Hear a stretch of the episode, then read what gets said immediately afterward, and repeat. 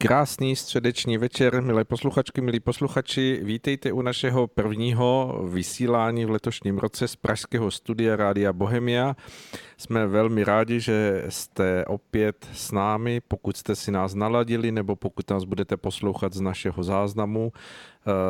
V našem letošním eh, vysílání z Pražského studia budeme pokračovat opět s tím, co eh, jste asi už mm, si zvykli poslouchat a to je Eh, pořad na západní frontě klid s Marianem Kechlibarem, kterého takto na dálku zdravím. Pěkný večer, pokud se slyšíme. Pěkný večer, dobrý večer, slyšíme se.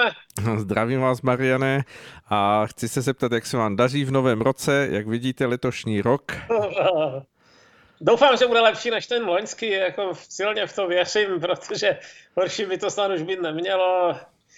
Eh, zatím se věnuju psaní knihy, mám tak jako necelou polovinu dalšího dílu zapomenutých příběhů, takže aspoň na něco jsou tady tyhle uzávěry dobré.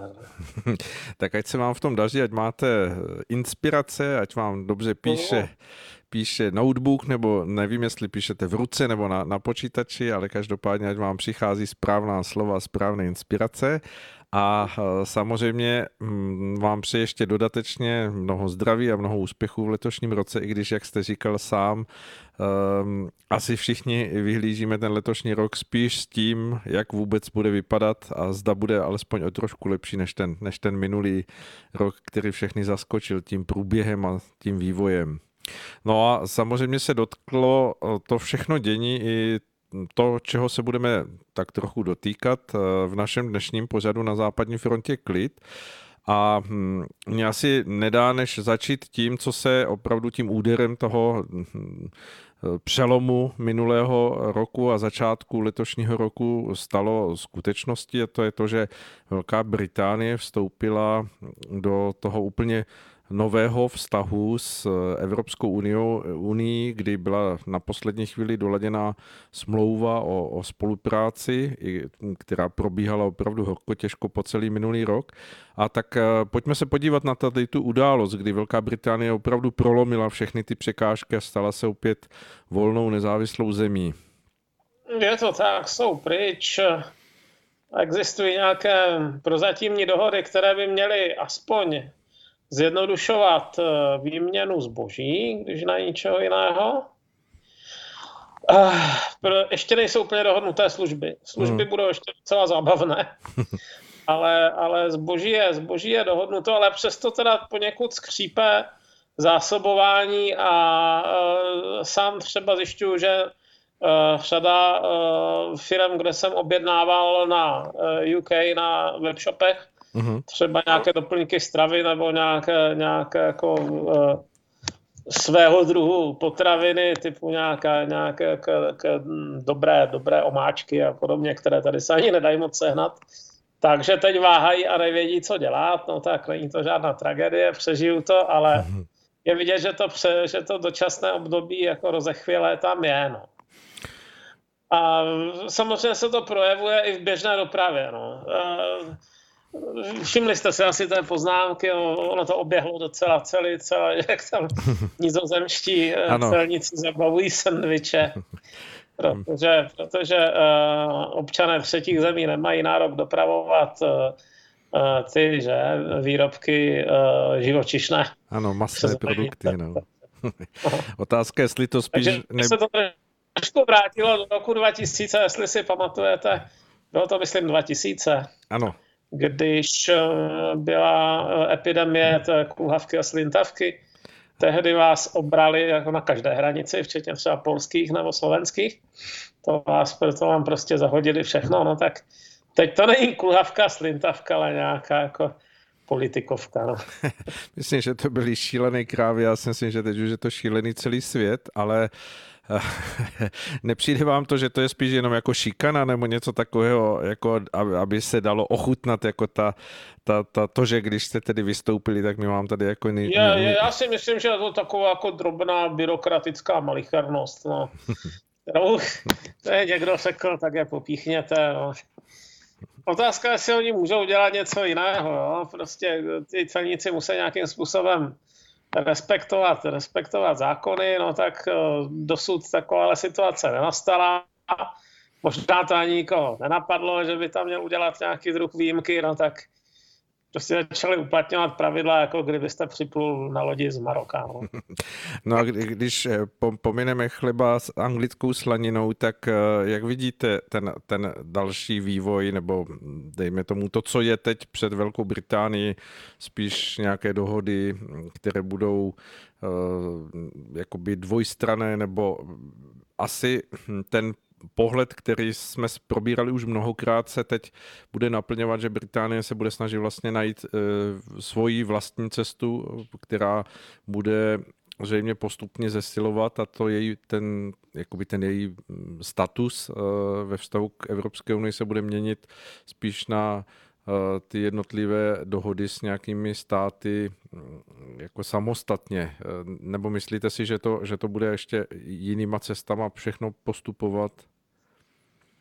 Tak pro ty Brity je asi nejdůležitější poskytování finančních služeb. Oni jsou v tom silní. Hmm.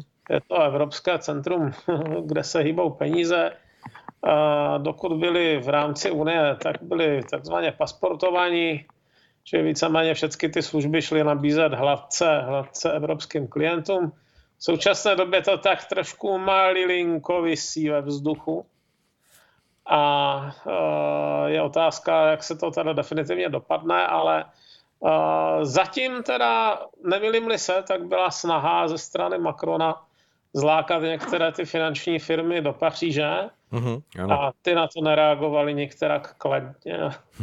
Jak jsem četl nějaké ty debaty, tak eh, jeden z faktorů, který v tom hrál roli, je, že, že v té Paříži se příliš často dělají násilné demonstrace, než to Londýn je nudný. nudný a bezpečný v tomhle smyslu minimálně ta city, teda to, to a centrum. No. No a... Když se podívám na loňský, předloňský, hlavně předloňský rok, tak si myslím, že je to docela oprávněná obava. V Paříži vždycky centrem nějaké mely, je vždycky tam něco hoří, takže být kapitalista, tak se tam taky nějak moc nestěhuje. Jak vidíte, Mariane, ten eh, vztah který jsme také vícekrát zmiňovali, to znamená mm, postoj Irska eh, vlastně v tom nastavení toho, toho stávajícího běhu mm, těch, těch, eh, dejme tomu, přeshraničních vztahů. Jak to vnímáte jako další vývoj tuto situaci? No tak, on je takový ten vtip, je takový strašně dlouhý vtip, co dělají různé národnosti když se ocitnou na tom, že jo, na, na opuštěném ostrově. A myslím, že o Irovi se tam říká, že si postaví palírnu na whisky a Anglárovi nedá ani kapku. to si myslím, že, že odráží celý vztah těchto dvou národů. Ale ono popravdě sečeno v současné chvíli má jak Velká Británie, tak Irsko úplně jiný problém a ten problém se jmenuje COVID. Ano. Irsko má snad vůbec nejhorší hodnoty v Evropě Ona se tam roztahuje ta varianta, která je podle všeho významně infekčnější, takže, takže oni teď jako bojují spíš o to, aby, aby eh, lékaři ještě eh, měli schopnost léčit, aby se je to nezavalilo, no. takže, takže hmm. Možná, že tady tahle ta krize jako trošku, trošku zase zblíží. Hmm. Do, uvidíme, no, možná, že vstoupí do hry elementy, o kterých se dá těžko dopředu hm, něco předpokládat. No ale každopádně tedy ten hm, vstup té Anglie nebo Velké Británie do, do, do toho hm, samostatného nějakého působení v těch nastávajících dějinách. Eh, vy vnímáte stále ještě jako kladný krok, nebo eh, za sebe to hodnotíte, že, že možná Británie dospěje k tomu, že udělala chybu? Já si myslím, že ne, že se to nestane, že by Británie se z toho měla nějakou těžkou kocovinu. No samozřejmě budou jako názory oscilovat, ale Británie docela, ona se vždycky trošku vnímala jako, jako soused toho kontinentu, zase když si půjčil jeden vtip, tak, tak bylo něco jako uh, titulek v novinách The Times, jako hustá mlha nad kanálem La Manche, kontinent je odříznut. takže, takže, já si myslím, že ona je to docela přirozená pozice, ve které se nacházejí Uh, oni budou nuceni jako obě ty strany najít nějaké společnou řeč, mimo jiné proto, že Britové mají jednu z nejlepších výzvedných služeb na světě, ještě navíc sdílející nějaké, nějaké schopnosti s Američany. Takže takové věci jako třeba hrozba teroristických útoků, to je, to je něco, co dokážou odhalit s daleko větším pravděpodobností, než dejme tomu Němci. Jo. Mm-hmm. Ty bývalé koloniální mocnosti, což už teď zbývá vám pořádně jenom Francie v, v Evropě, prostě do Evropské unii, tak mají docela hluboké kontakty v těch svých bývalých koloniích. A francouzi třeba mají docela asi dobré zpravodajství o tom, co se děje v Sahelu, jo, v té oblasti, mm-hmm. kde oni měli velké kolonie, možná ještě Syrii a, a stejně tak eh, Britové mají kontakty v arabském světě, protože ovládali Egypt, ovládali Irák, ovládali Kuwait, jo? Ano. Eh, v Indii, v Pakistánu, čili to jsou, zrovna, to jsou zrovna oblasti, ze kterých se rekrutovalo nemálo teroristů. Eh, v Afghánistánu, že? Ano. Tam měli velké nasazení a, a ti Britové jsou schopni to zachytit relativně včas. Ne stoprocentně a ne s jistotou, ale aspoň nějak. A uh, už jenom tohle si myslím, že je důvod, aby si nedělali příliš velké naschvály navzájem. Hmm, hmm. Dobře, tak uvidíme. Popřejme Velké Británii, ať se jí daří, protože pořád je to jakýsi pionýr v té možnosti toho vystoupení z paktu, ze kterého ještě předtím, než eh, proběhl Brexit, nikdo vůbec neuvažoval, že by se z něho vystupovalo, tak ejhle, jde to. Doufejme, že to, že to bude hm, jakýmsi osvobozujícím výhledem pro některé země, které třeba by o tom mohly třeba uvažovat za sebe také, ale eh, nevíme teď asi o někom, kdo by se k tomu chystal nějak horečně. Uvidíme, jak situace se vyvine. A pojďme, pojďme se přesunout dál. Sice zůstaneme u angličtiny jako mluvícího jazyka, ale dostaneme se přes Atlantika a nahlédneme eh, společně eh, na, na tu situaci, která se teď odehrává v Americe, která je hodně zajímavá. Vy jste na svém eh, blogu kechlibar.net, který asi všichni posluchači naši znají, Eh, zmiňoval tu událost v kapitolu. Máte k tomu nějaké ještě další postřehy na doplnění? Psal jsem to poslední dobou po vícero. Jsem se eh, nějaký komentář vyšel v Echu 24. Mm-hmm. Vidět to teda to už je za paywallem, protože to je jako normální, normální novinářská činnost, čili oni to platí a zároveň, zároveň schovávají pro, pro lidi, kteří nemají, nemají uh, předplatné. A začal jsem teď dělat i sérii, sérii příspěvků na téma jako minulých mm. takových kontroverzí, protože Uh, pokud má někdo pocit, že je to unikátní situace, že se poprvé řeší svoboda slova za mořem, tak to mhm. není pravda. Ani stejně tak ty antitrustové záležitosti, protože uh, ještě se k tomu dostaneme, co je antitrust. Uh-huh. A a uh, současná, současná situace je taková, nevím, do jaké míry to kdo sleduje, ale no, potom, potom vtrhnutí do toho kapitolu, že uh, velké technologické společnosti začaly jako systematicky vybíjet Trumpa. Jo? Ano. Čili uh, zavírají mu, zavírají mu všechny, všechny účty, uh, a dokonce si myslím, že i takový ten merchandise, jo? že jak jsou takové ty produkty, ale jako Make America Great Again, tak mm-hmm. i některé ty e-shopy s tímhle tím mají problém, že třeba nechtějí, nechtějí jako zprostředkovávat platby. Jo? Mm-hmm. To jsem zaznamenal jenom jednu tuhle zprávu, ona je taková relativně malá ve srovnání s tím, že teda jako byl, byl odstaven třeba YouTube kanál dotyčného, ale, ale stejně je to jako zajímavý doplněk, jo? protože když si uvědomíte, jak málo je poskytovatelů digitálních plateb. Mm-hmm. Teď je tlak dělat co nejvíc věcí, věcí jinak než v hotovosti, jo, prostě jak digitálně. Eh, teď je v rámci koronavirové krize extra, ale už předtím byla snaha omezovat užívání hotovosti. No tak eh, to je docela zajímavá jako brána k, k možnosti vašeho utlačení. Jo? Pokud hmm, ano. se nějaká Visa a Mastercard rozhodnou, že nebudou nadále zprostředkovávat vám platby, tak pokud jste eh, pro živnostníky je to extra zničující a uh, pro soukromou uh, osobu to taky není nic příjemného. No. Hmm. Kdyby vám někdo zakázal, dejme tomu, chodit do 95% obchodu s potravinama v republice, to by nebyla sranda.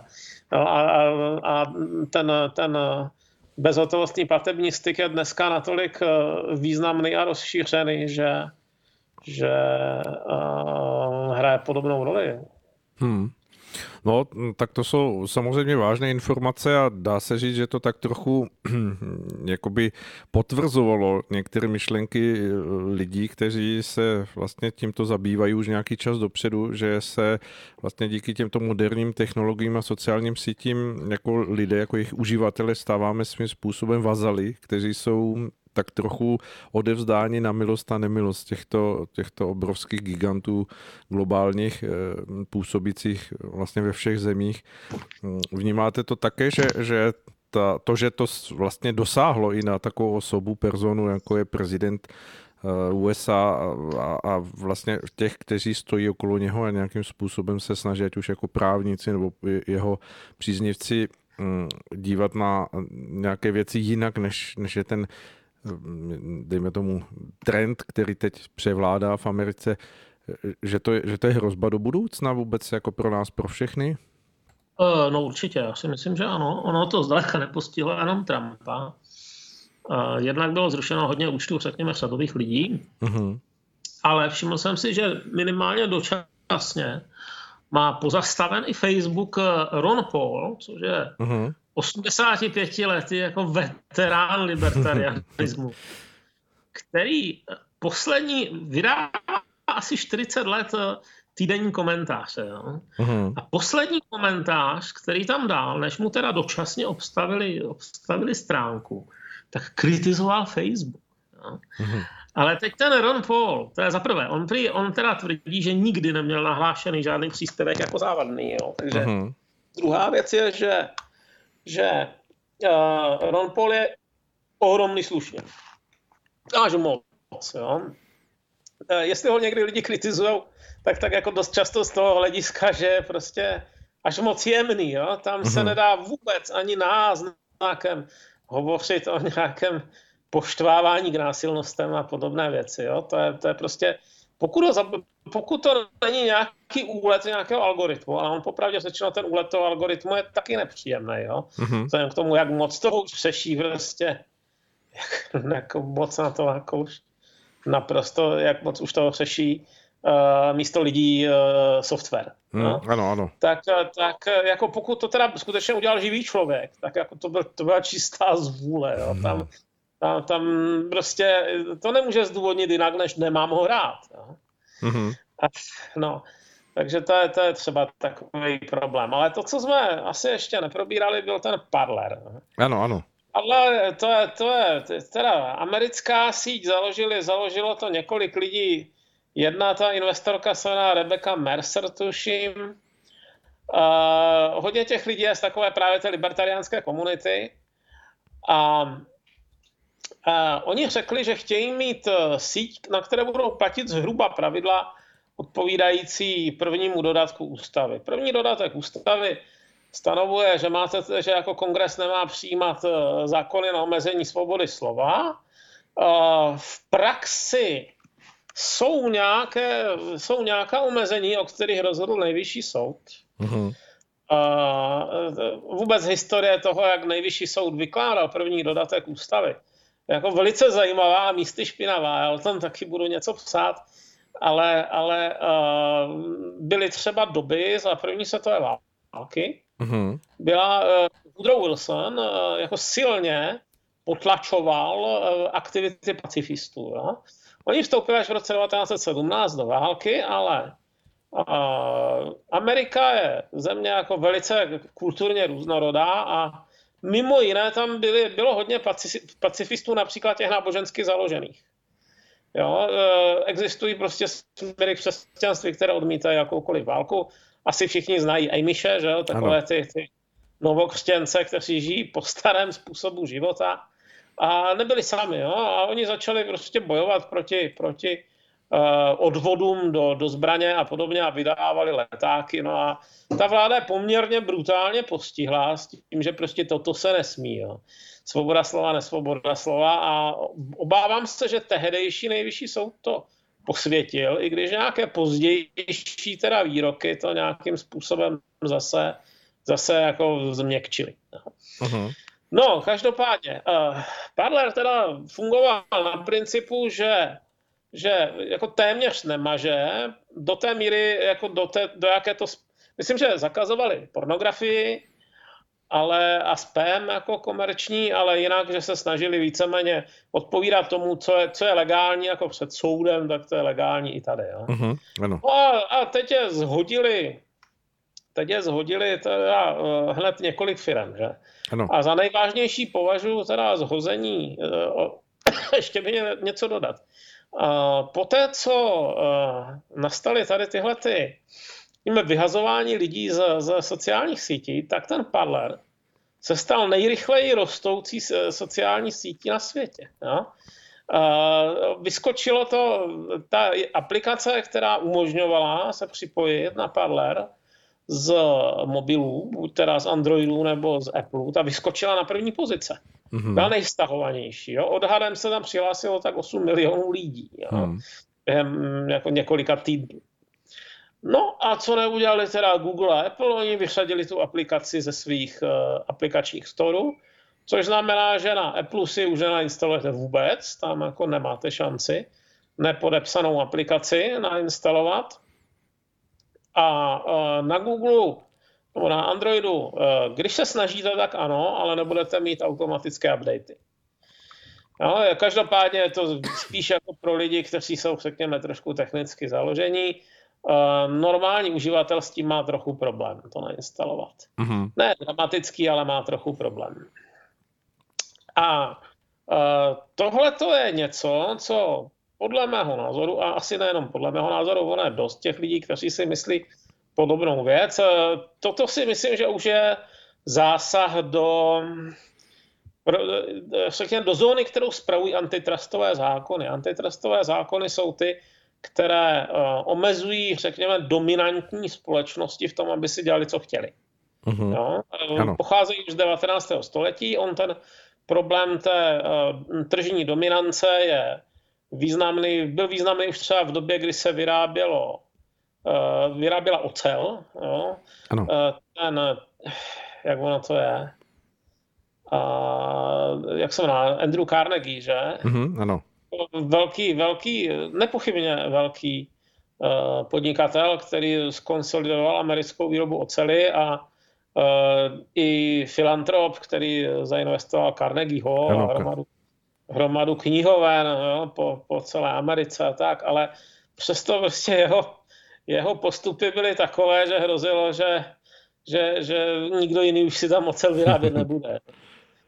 No a, a stejně tak byly tyhle ty problémy třeba v se, se, sektoru železničním, který začal jako, jako hromada malých železniček a postupně to skončilo konsolidované taky do několika velkých firm a v jednu chvíli už hrozilo teda to, že vlastně celý, všechny zá, e, železniční tratě na v západní půlce Ameriky bude ovládat jedna firma. Jo? A to bylo ještě před začátkem aut, mm-hmm. takže to, to byla jako ohromná dominance. To tady skončilo u nejvyššího soudu, o tom taky budu něco psát.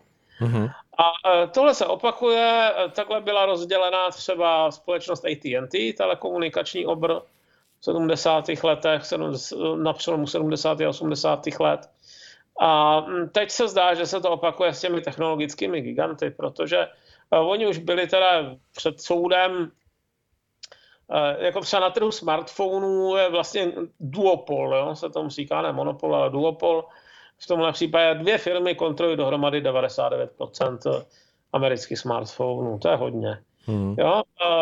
Stejně tak oni se jako roztahují do šířky, čili Google poskytuje, nebo Google má mapy, má, má uh, YouTube, jo, GPS. Má, No, oni mají jako docela dost těch služeb. Uh-huh. Uh, nějaké, nějaké webové servisy. Uh, existuje asi 500 stránkový dokument, který který je na stránkách kongresu house.gov. Je to, je to zpráva výboru, který se v minulém roce zabýval právě tím, nakolik, nakolik velké firmy jako Google potlačují konkurenci svoji, nebo jakým způsobem se ji snaží jako vyšachovat. Mm-hmm. A to je teda jako dlouhá, to, to, to bylo zaměřeno na Apple, Facebook, Google a Amazon. A to je teda fakt jako dlouhá série, dlouhá série. Jako věcí. No. Hmm. No a mm, když se na to podíváme tedy v tom, že zablokovali tuto jakoby nově se rodící nebo jakoby rozšiřující se um, sociální síť, není to svým způsobem uh, jako i z hlediska jakoby nějakého obchodního zákona um, vlastně něco, co je přes čáru, že, že svým způsobem je to uh, nejenom z hlediska uh, těch nějakých práv, o kterých jste hovořil vy, z toho, z toho anti, antitrustového zákona, ale prostě, eh, mm, jestli to není eh, v rozporu i, i z hlediska prostě obchodního zákona. No tak eh, obchodní zákonníky v Americe jsou poměrně volné. Mm-hmm. Tam jako není zase taková nějaká super ochrana slabší strany. Ale no tak teď třeba ten Parler žaluje, žaluje ten Amazon za to, že ho tak urychleně vykopnul. Jo? Hmm. Že uvidíme, jestli, jestli, protože oni byli, eh, to se moc neví, jako respektive se to mezi lajky neví, ale Amazon není zdaleka jenom velkou obchod. Amazon je taky poskytovatel webových služeb. Mm-hmm. Mají, takzvaný, mají takzvaný cloud, eh, Amazon Web Service, A2TVS. Pokud potřebujete provozovat infrastrukturu, na kterou chodí miliony lidí, což teda jako ty sociální sítě jsou, a je to i Parler, mm-hmm. no byl, do, do, do pondělka do rána, no, do neděle do večera, podle toho, jaké jste byli časové zóně, tak, eh, tak eh, potřebujete takového velkého cloudového poskytovatele. Mm-hmm. A e, tam zase panuje nikoli teda monopol, ale jako jsou tři ty dominantní firmy. To je Microsoft Azure, pak Google Cloud a pak ten, ten AWS. Amazoní. Mm-hmm. No a uh, tam teda teď e, aktuálně ten Parler zažaloval za to, za to vykopnutí, jo. Mm-hmm. Uh, kdy dostali zprávu pár dní předtím, že, že budou ukončeni. No. Takže uvidíme, jak ta žaloba dopadne. Ale toto je asi jako opravdu spíš otázka toho, jestli prostě ty firmy nejsou moc velké. Když uvážíte, že, že lidi, kteří by se vešli do jednoho auta, takže jsou schopni vás, eh, vám eh, po dohodě zakázat eh, přístup na, na v podstatě všechny nejvyužívanější služby. Jo? A, tak to je docela dramatické. To, hmm. Tímhle způsobem, já si to ani neumím představit mimo digitální svět. Jo? Že by se sešlo pět lidí a najednou jste si nemohl koupit, nakoupit v drogerii, v, v potravinách, v uh, hobbystickém eh, něčem v lékárnách, jo? že by vás prostě takhle vyřadili. Jo, třeba z, z, z možnosti si nakoupit prostě v 95% hmm. uh, obchodů, které, které potkáte na ulici doživotně, jo, bez nějakého soudního procesu, prostě jako rozhodnutím.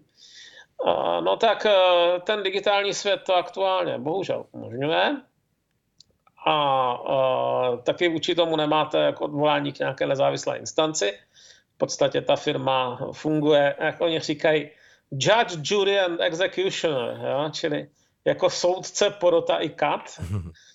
Jo? A, a nic s tím nenaděláte. No tak eh, teď je otázka, teď je otázka, uh, jestli, jakým způsobem to časem bude řešit právo. Ale očividné je, že zatím teda ta skutečnost tomu právu trochu utekla. Hmm. No, mm, vidíte to i e, jako možnost toho, že se, tak jak už to bývá ve vývoji historii lidských dějin, že se vlastně tím otevře třeba úplně nová příležitost někde nějakýma cestama, které teď ani my nevidíme, že, že, že najednou se vlastně objeví něco, co vlastně toto obejde, ten, ten jakoby moloch nebo ten konglomerát. A... Časem se tak nejspíš stane.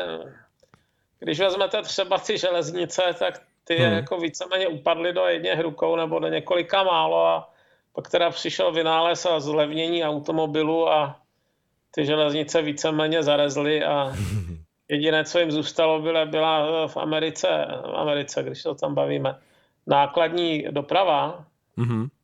která je tam teda do dneška intenzivní, jo, na amerických železničních tratích víc než v Evropě, bych řekl, ale, ale jako z hlediska přepravy osob s výjimkou tamto Acela koridoru, který je někde tam mezi Washingtonem a Bostonem, tak v podstatě nemáte. Hmm.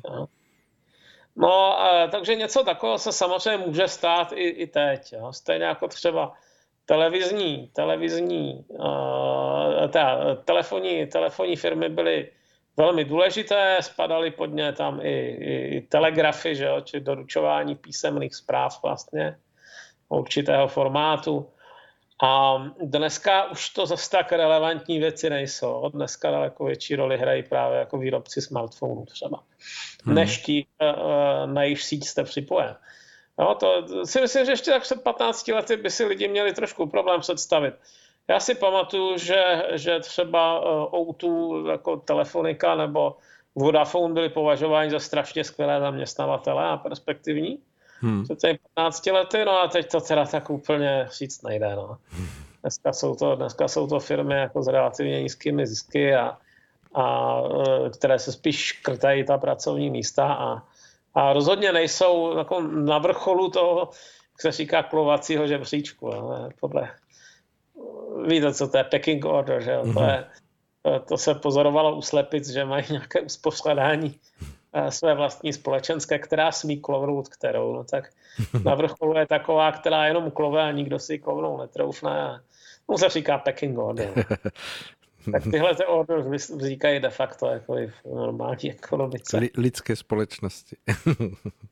Mhm. Dobře, Marie, navrhuji dát si krátkou skladbu. Určitě, ať si, ať si odechneme a za chvilku se spojíme. Děkuji. Za...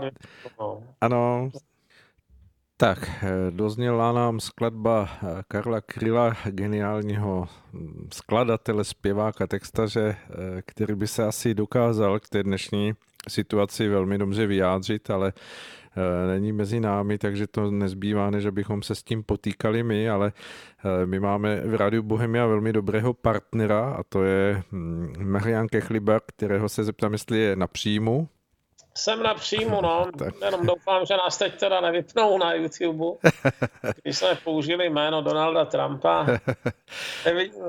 A ještě všiml jsem si, že vznikly třeba požadavky na, na to, aby ho vymazali eh, z filmu Sám doma dvě, ne? To ztracen v New Yorku. Tak on se tam kmitne jenom na nějaké scéně, kdy prostě prochází to dítě po nějaké chodbě a na co si se ptá a potká Trumpa a ten mu řekne běž tam a tam.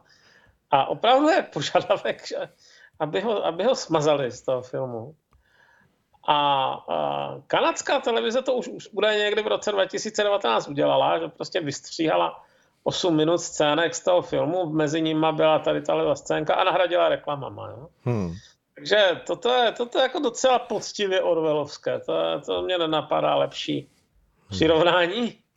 No, přemýšlel jsem, jak začnu tuto část našeho povídání a napadlo mě to uh, už v Čechách hodně známe, rozmohl se nám tady takový nešvar a to je vlastně možné přiřadit k tomu, co jste vy začal, že uh, mm, nepřijde vám to tak, uh, Mariane, že, že opravdu se to začíná to, to klestění na těch sociálních sítích blížit takovému tomu hlava nehlava, že, že opravdu...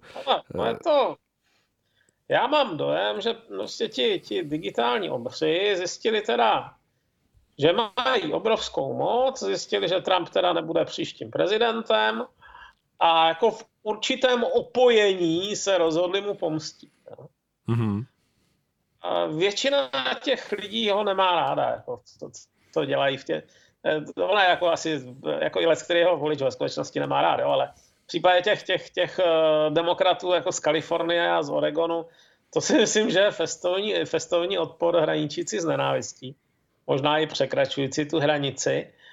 A prostě jeho pouhá přítomnost na tom Twitteru, kde neustále uh, šířil nějaké dráždivé hlášky, tak eh, ty lidi vytáčela několik let k šílenství. Hmm. A teď, když zjistili, že půjde od válu a že už se jim nebude moci pomstit, tak se začali mstit oni. Jo?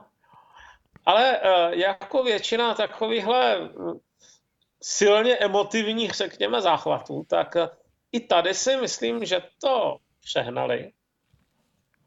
A přehnali to přehnali to prostě uh, způsobem, že už z ní začínají mít obavy i jiní lidi. Jo? Ano, je to takový hon na čarodejnici, nebo dá se říct, uh, jak vlastně si asi zažila Amerika možná v nějakém nástinu v 50. letech v takovém tom antikomunistickém nastavení, tak, tak jestli jo. se ne, nezačíná něco podobného.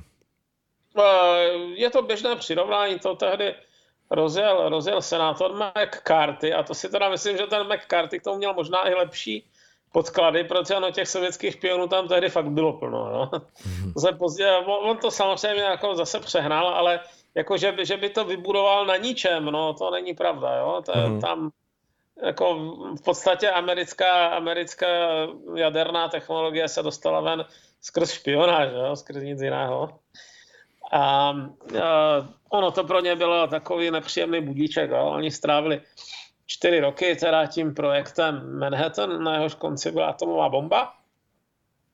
Sověti věděli, že to půjde, ale nějaké docela důležité materiály jim tam dostali dostali eh, špioni jako Klaus Fuchs nebo ti dva Rosenbergové manželé, ti byli mm-hmm. popraveni na Milimlise, dostali ano. elektrické křeslo.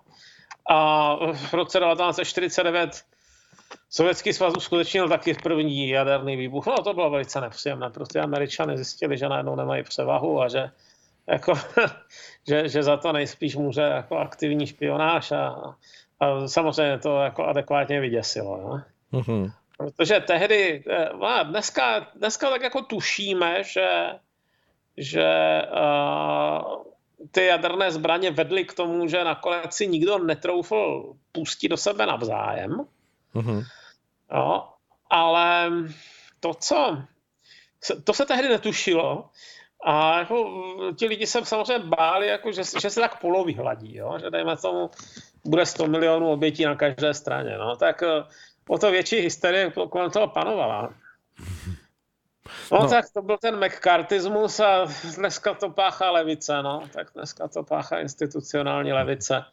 Eh, ve Forbesu vyšla výzva, aby nikdo nezaměstnával bývalé Trumpovi eh, podřízené, že? Mm-hmm. Bylo to ve Forbesu, myslím. Jakože prostě blacklist a tihle lidi nesmějí najít práci. Hmm. No a mm, nedá se to přirovnat jakému si vyšinutí, ke kterému se mm, vlastně eh, blíží ta, ta dejme tomu, kolébka demokracie nebo té moderní demokracie, právě Amerika, že, že se uchyluje k takovým excesům, které možná tak trochu předbíhají ten ostatní svět, jako v tom, že právě eh, se jedná často o takové mm, jako záležitosti, které jsou zveličené tou optikou toho, toho jakéhosi mm, pře, přepjatého vnímání nějakých konsekvencí, které, dejme tomu, z toho vyplývají, že...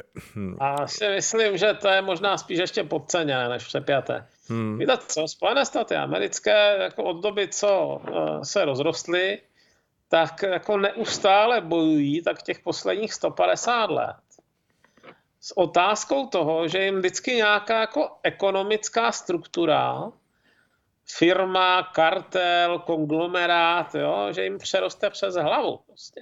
Uh-huh. Uh, tam je, to je prostě velká země, uh, silně zaměřená na podnikání, tak mají ohromné know-how, co se týče budování velkých firm. Když se podíváte jako na jejich konkurenci v Evropě, tak je většinou třeba v tom digitálním světě poměrně slabá. Mm-hmm. No a e, to zároveň bokem znamená, že tam poměrně rychle vznikají jako ohromně bohatí lidi, jo? Nebo, nebo, nebo organizace. Stalo se to moc krát, tam jako Rockefeller a, a, a Carnegie a jo, e, jejich, jejich, stalo se to několikrát v různých odvětvích, dokonce poměrně významná firma třeba byla, dneska se jmenuje Chiquita, to znáte z banánu, no tak to byla United Fruit Company, podle ní se říká banánové republiky, protože ona v podstatě to území od Guatemaly na jich ovládala, dokonce zlákala CIA nebo přesvědčila, aby v Guatemala udělala v podstatě vojenský převrat. Jo. To, to, to byly jako nesmírně mocní lidi. Mm-hmm. Tohle se opakuje furt a znova a vždycky zápasí ta demokracie z hlediska toho, že v demokracii má mít čl- jeden člověk jeden hlas, vůči tomu, že teda jako ty hlasy těch bohatších v urně sice stejně vážné nejsou, ale jako z hlediska vlivu na společnost jsou enormní. Jo? Mm-hmm. A nikde jinde to není, si myslím, takhle extrémně vyhrocené, jako, jako tam, protože, protože tam opravdu můžou ty firmy narůst do gigantických rozměrů. A výsledkem toho je, že, že tady tenhle ten souboj o to, jestli bude mít teda jako navrh ti, ti největší, největší baroni jo, podnikatelští, nebo, nebo ten zbytek té země skrz své reprezentanty, tak to je, to je neustále znovu se opakující uh, problém. Hmm. Dá, dá se z toho stavu, který teď je, uh, odhadnout další vývoj? Jako jste schopen, nebo troufáte si to nějakým způsobem odhadnout, ten, ten další vývoj ta, vlastně toho, co se odehrává teď, dejme tomu eh, prostřednictvím těch cenzur a jaká na to bude reakce a případně co se naočekává dál? Nebo je to... Já si myslím, že uh, takhle, uh, určitá část lidí vysloveně slaví, jo? no tak jako těch se žádný postup čekat nedá, ti, se prostě, ti jsou prostě opíti triumfem, že najednou je Trump pryč a, a že, že, prostě, že mu zakroutili krkem nebo zaklekli, jak říkáme pěkně česky. uh, ale jiná část, která si myslím, že je prozíravější, si uvědomuje tu skutečnost, že, že toto se může obrátit proti nim a uh, stačí, aby prostě změnil názor změnil názor uh, jako ten, ten, to, to, to šéfovstvo nahoře. A, a může být zlé pro ně, no tak uh, ti jsou opatrnější a, a začínají uvažovat, co s tím, jo? jaké to bude mít jako následky, konce, uh, jestli se nějakým způsobem teda nemá dotyčným podívat na prsty, a, a e, myslím si, že tady tenhle ta myšlenka, že, že, to, že, že ta řekněme, ukázka moci, kterou předvedly ty velké společnosti, že je příliš velká, jo? Mm-hmm. příliš děsivá, jako, že to jen tak e, nezmizí. To si myslím, že opravdu uh, se bude řešit. No. Hmm. Opakovaně a v jiných podobách. Eh, vy jste, eh, Mariane, eh, svým jménem zaštítil tady v Čechách vlastně tu snahu, myslím, že ta petice se jmenuje Stop recenzi, nebo Stop, stop cenzuře. Stop pardon, cenzuře, ne, recenzi. pardon, cenzuře. Mimochodem, jako jestli můžeme udělat malou odbočku, jo, ano. tak falešné recenze, to je taky docela velký problém pro ty firmy, které tím trpí, jo. Mm-hmm. To je jako na takovém tom Yelpu a Amazonu není zase taková výjimka, že, že se ty recenze prodávají, nebo naopak, že vás někdo začne vydírat mm-hmm. jako, pod, jako podnikatelé, že vám vaši recenzi dá, že vašemu restaurantu dá šíleně negativní recenzi, pokud eh, něco, jo, nejčastěji nezaplatíte. Mm-hmm. To ty velké firmy taky neřeší, jo, je jim to jedno, že, že to že tam vzniká takovýhle prostor pro vydírání. No a dobře, tak se vrátíme zpátky. K cenzuře. No, cenzuře, no. To je trochu něco jiného ještě.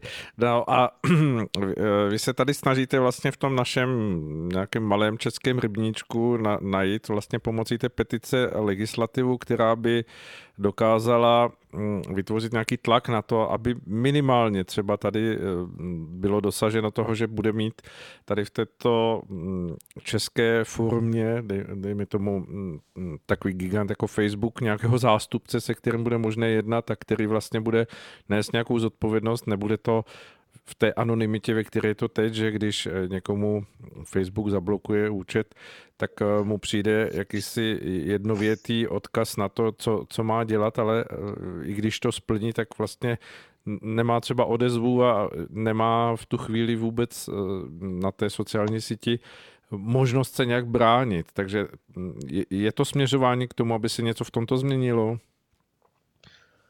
Snad ano, jo? to je jako do značné míry otázka našich volených zástupců, no, protože uh, ono, něco se v tomto směru stoprocentně dít bude a uh, teď je otázka, jestli teda se toho budeme aktivně účastnit, nebo jestli si to necháme předepsat od někoho jiného. Jo? Jestli, hmm. jestli prostě se smíříme s tím, že v Americe se nějak rozhodnou a my to budeme kopírovat bez dalšího.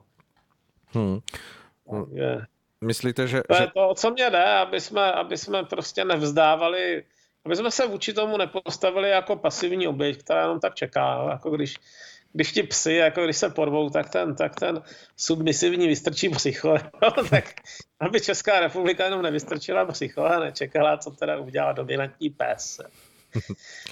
A myslíte si, že, že ta mm, česká eh, specifika, ta, toho užívání sociálních sítí, že, že je jiná, že by vyžadovala nebo si jakoby mm, měla dovolit nějakou jinou mm, cestu, než, než dejme tomu se uklohní tedy v té Americe? Snad ano.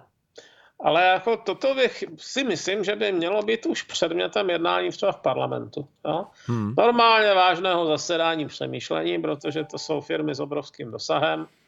Pobavit se, co jde, co nejde, co je praktické, eh, jaká je, dejme tomu, sdílená pozice, jako, eh, dejme tomu, koaličního opozičních strán, aby se nestalo to, že tady bude za 8 měsíců volby a že a že se úplně převrátí jako postoj České republiky k dané věci. Jo?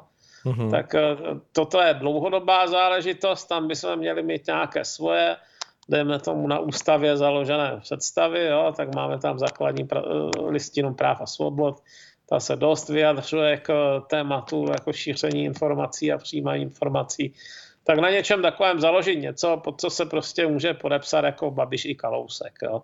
Mm-hmm. Oni, jak jsou to velká ega, tak to stejně neudělají oficiálně, ale, ale jako, aby, aby to bylo něco, co prostě ta druhá strana nepřevrátí jenom, jenom proto, že s tím hrubě nesouhlasí. No. Mm-hmm. Eh, je to zajímavé, doufám, teda doufám, že, že, se, že se nemilím, ale v tom, co jsem si zjišťoval o tom, tak mě překvapila hm, jako víceméně laxnost přístupu pirátské strany, která by eh, vlastně svým způsobem tím, na čem vznikala, měla mít jako o to velký zájem o něco takového. Jak to vnímáte vy, nebo je, je to tak opravdu? Eh, no, já bych od nich taky čekal, řekněme, intenzivnější reakci. Jo? Eh, je pravda, že některé ty lidi to tam zajímá, ale na to, že to byla strana, která byla založená na, na eh, teď, teď třeba tam na tom jejich fóru jako probíhá hlasování, jak se postavit tomu parleru a to teda bylo jako ohromně vyvážené v tom hledisku, jakože polovina těch lidí hlasovala, hlasovala jako, že ne, že, že tímhle se nemají zabývat. Mm-hmm. to, to mě přišlo hrozné, jo? Hmm. Tak ta, ta firma je se založená jako na otázce, na otázce toho, co se dá dělat na digitálních sítích. Hmm. No a když se vrátíme zpátky do té, eh, do, eh, do té, eh, na tu americkou půdu, tak mm, Myslíte si, že se něco změní tou inaugurací, která proběhne příští týden, 20. ve středu, kdy vlastně dojde k tomu završení toho, co vy jste zmiňoval, to znamená, že, že bude opravdu se jako svr, svržen ten, ten nepříjemný eh, prezident, pro mnohé nepříjemný eh, z toho, z toho jeho vlivu a, a svým způsobem bude velká příležitost zamést někam si do zatracení. Změní se něco v tom ovzduší nebo naopak, jako to přinese ještě jako vyostření těch protistran, které tam bez pochyby jsou? Myslím, že ano, může, jestli na té inauguraci dojde k nějaké větší mele, hmm. tak eh, se rozhodně může ještě přituhnout. No. Jo, to, to, nejsem si jistý jak, ale oni jsou ti lidi docela kreativní, takže, hmm. takže jako může pokud tam nastanou nějaké scény, které se nebudou líbit jo, dotyčným, tak, tak si myslím, že hrozí následky. No. A druhá věc je, dlouhodobý vývoj je v rukách hlavně senátorů. Mm-hmm. A ti eh, se o to zajímají nejvíc. A už byly podány nějaké žaloby právě antitrustové z hlediska toho, že dotyčné, dotyčné struktury omezují svoji konkurenci. To podali, to podali právě jako ministři spravedlnosti jednotlivých států a to bude probíhat nějakou dobu. Hmm. Patrně dost dlouho. To, ty, tyhle, to je soudní systém. Soudní systém mele pomalu. Jo? Takže eh, ty, ty antitrustové akce trvají několik let běžně. Hmm. No, uh, tam si myslím, že bude ten konečný výsledek. Je otázka, jestli, jakoby, jestli vůbec ten, uh, ten uh, zákonodárný systém jako a, a soudní může stíhat něco, co se vyvíjí tak rychle. Uh, ale ale jako nakonec Microsoftu svého času taky účinně nahnali strach. Jo. Takže, takže myslím si, že ano, určitá šance tam je. Ale to bude trvat dlouho. No. To si myslím, že musíme čekat ještě aspoň tak ty tři, čtyři roky. No. Hmm. Není tam právě ta možnost toho, že, že ty události předběhnou vlastně tady tu pomalost nějaké, nějaké té mm, soudní cesty, to znamená, že opravdu třeba vznikne úplně na druhém konci světa nějaká sociální síť, která bude na tomto nezávislá, vlastně ti lidé se přenesou do ní a, a, a tím pádem vlastně tady ty giganti se slábnou a stanou, stanou se z nich vlastně a... Mm, druhořadí hráči? Uh, jako, myslím si, že ne, protože Uh, dneska většina těch uživatelů leze na ty sociální sítě přes aplikace v mobilu.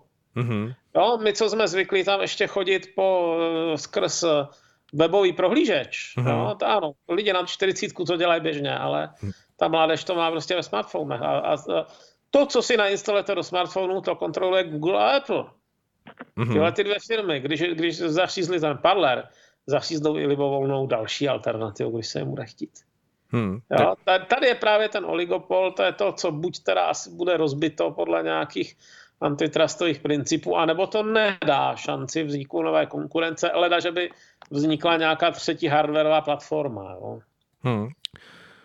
Tuším, že se hovoří něco o Huawei, ale nevím, jestli, jestli tam vůbec něco takového existuje, aby vlastně to nabídlo nějakou takovou alternativu. Já si teda myslím, no tak Huawei až dosud teda používalo, používalo Android a hlavně e, vůbec si nejsem jistý, jestli se bude hardware Huawei jako někdy za rok, za dva moci v Americe prodávat. A, ano, vlastně ano. jako Číňanů a Američanů je dost velký na to, aby to mohlo skončit zákazem dovozu. Hmm, hmm. Ale v Americe se nesmí prodávat ani Kinder Surprise. Pak ne, jo, je to, jako, prodává se to po celé Evropě, ale, ale vajíčka Kinder Surprise jsou pro americké děti považovány za nebezpečné, že by se jako mohli udusit tou hračkou, která uvnitř. Neseženete to tam. takže, takže, když se vám nemůže prodat Kinder Surprise, tak je asi až takový problém zablokovaný Huawei. No, tak je otázka, nakolik eh, v tom bude hrát eh, vlastně teď se, když budeme se na tu otázku dívat glo, glo, z toho globálního hlediska, mm, vlastně pořád tu prvořadou roli Amerika, jestli na to má ještě tu sílu a, a svým způsobem tím, čím prochází, jestli se sama v sobě do určité míry jako nediskredituje jako, jako někdo, kdo by v tom měl držet pořád jako by to, to vévodící Ale žezlo. Amerika je prostě unikátní tím, že cokoliv se tam jako podělá, tak to okamžitě víte. Jo. Uh, to, je, to je prostě, tam, tam je těžké něco nalakovat na růžovo trvale. Hmm. To si myslím, že se nepodaří ani těm digitálním obrům. Jo. A samozřejmě v té, v té éře internetu, kde cokoliv se stane, tak to během okamžiku víte i tady v České republice. Ano. Tak jako všechny iluze šly z okna. Jo? Hmm. Ale, ale já si třeba nemyslím, že ty státy, které si jako udržují naleštěnou uh, vnější reprezentaci, jsou na tom lépe. Jo? Jenom se jim podařilo účinněji potlačit kritiky. No. Hmm. Jakože tam funguje víc ta cenzura, o které jsme také hovořili. Ona jako zatím nikde nefunguje dokonale, jo? ani takové Turecko, které zavřelo snad nejvíc eh, novinářů vůbec na světě, ne? myslím, že největší množství hmm. novinářů aktuálně sedí v tureckých věznicích, tak eh, ani jim se nepodařilo teda vně, vně světa vyvolat představu, že Erdogan je hodný a chytrý strýček. Jo? Hmm. takže, takže jestli se to nepodařilo Turkům, asi se to nepodaří asi ani nikomu jinému, ale je pravda, že ta Amerika jako má obzvláštní sklon k, k veřejnému sebemrskání. Hmm. No a to je právě to, co jsem uh, také zmiňoval v té své otázce ten příští týden, když se naplní uh, to všechno spojené s inaugurací nového prezidenta uh, Johna Bidena a proběhne to v tom relativně nastaveném hm, jako bezpečnostním ohlídání, aby se opravdu nic nesemlelo. Nepovolí se do určité míry toto napětí a, a hm, jako by se uvolnila ta situace, nebo hm, myslíte, že, že v lidech eh, v té Americe, kteří volili Trumpa nebo jsou jeho příznivci, eh, je, je dostatečně jako silně už zakodována ta, ta nějaká oponentura tomu systému a dejme tomu Já si myslím, že je docela výrazně zakódovaná uh, tu, no zakódovaná, prostě, že to tak přijali. Ano. Že, že ta polarizace, prostě, která tam je, ona je způsobena i řadou objektivních jevů. Jo. Americký průmysl je slabší, než býval. Uh, snížila se schopnost prostě běžného člověka někde v Oklahomě si vydělat uh, rukama. Jo, a uh, hodně, hodně velká část americké ekonomiky se přesunula do té znalostní ekonomiky, která vyžaduje zcela specifické schopnosti. Prostě nemůže být každý programátor. Mm-hmm. Nechce se ani každému přestěhovat někam do Křemíkového údolí, kde jsou nejdražší nemovitosti široko daleko. No tak ehm, tyhle ty rozpory, dražší, dražší zdravotní péče, jako dražší, dražší eh, školné na, na školách, to nezmizí a to bude ty lidi jako rozeštvávat dál. No. Hmm. Minimálně, minimálně to bude činit citlivějšími vůči nebo ochotnějšími naslouchat, naslouchat systémovým kritikům. A myslím si, že příští, příští systémový kritik nebude tak, řekněme, přímočarý jako Trump. Jo.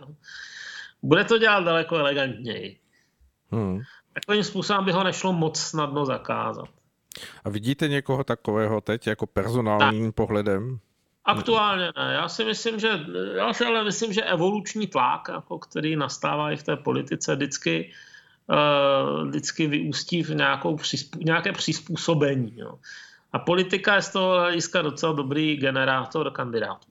Hmm, takže myslíte, že to, to dění vygeneruje nějakou osobu, která se prostě teď někde pohybuje a zřejmě se objeví ten čas, kdy, kdy, kdy má vlastně na, přijít na scénu světa. Určitě. Dobře, Mariane, dostali jsme se na závěr našeho povídání. Koukám, že už jsme chvilinku po 8, 8 hodině, tak doufám, že, že eh, nás všichni ještě poslouchají. Eh, já moc děkuji za to, že jste se připojil do Rádia Bohemia, že jsme mohli takhle začít ten náš letošní rok eh, ve vysílání. Předpokládám, že za 14 dní se opět budeme moct ozvat našim posluchačům na Rádiu Bohemia v pořadu na západní frontě Klity. Je to tak? Ano, je to tak. Tak se budu moc těšit. Mějte se zatím krásně a děkujeme za váš dnešní vstup. Naslyšenou. Naslyšenou. Tak, eh, milí posluchači a milé posluchačky, děkujeme, že jste si nás eh, naladili, že, že nás posloucháte. Budeme také rádi, když nám pošlete nějaký příspěvek, protože i my nejsme úplně v nejkomfortnějších podmínkách vzhledem k tomu dění, které se odehrávalo v roce 2020 a zřejmě asi chvíli nějakým způsobem potrvá. Takže pokud na nás budete myslet nějakým malým příspěvkem a pošlete nám ho, budeme rádi, protože se budeme snažit hm, ho zužitkovat tak, abychom právě naše vysílání rozšířili, abychom mohli hm, zvát další hosty, abychom mohli vytvářet podmínky, aby přes rádio Bohemia mohli k vašim uším zaznívat dobré zprávy, zajímavé pohledy a hm, fundované hm, uchopování věcí, nejenom tak, jak se to míhá v tom mainstreamovém poli informací. Takže budeme eh, nesmírně rádi, pokud nám zůstanete eh, v přízni a až budete nám držet palce, aby se nám všechno dařilo a my se budeme těšit, že v tomto roce eh, ve, ve vynaložení našich sil uděláme všechno pro to, aby jsme mohli přinášet všechno, co Radio Bohemia má v plánu a co by, co by chtělo přinést. Zatím se s vámi loučíme, přejeme vám krásný čas, ať se všechno daří v tomto roce 2021 všem, kdo nás posloucháte a hm, loučím se s naším pozdravem nebo rozloučením. Věřme, že bude lépe a dělejme věci tak, aby lépe bylo. Naslyšenou.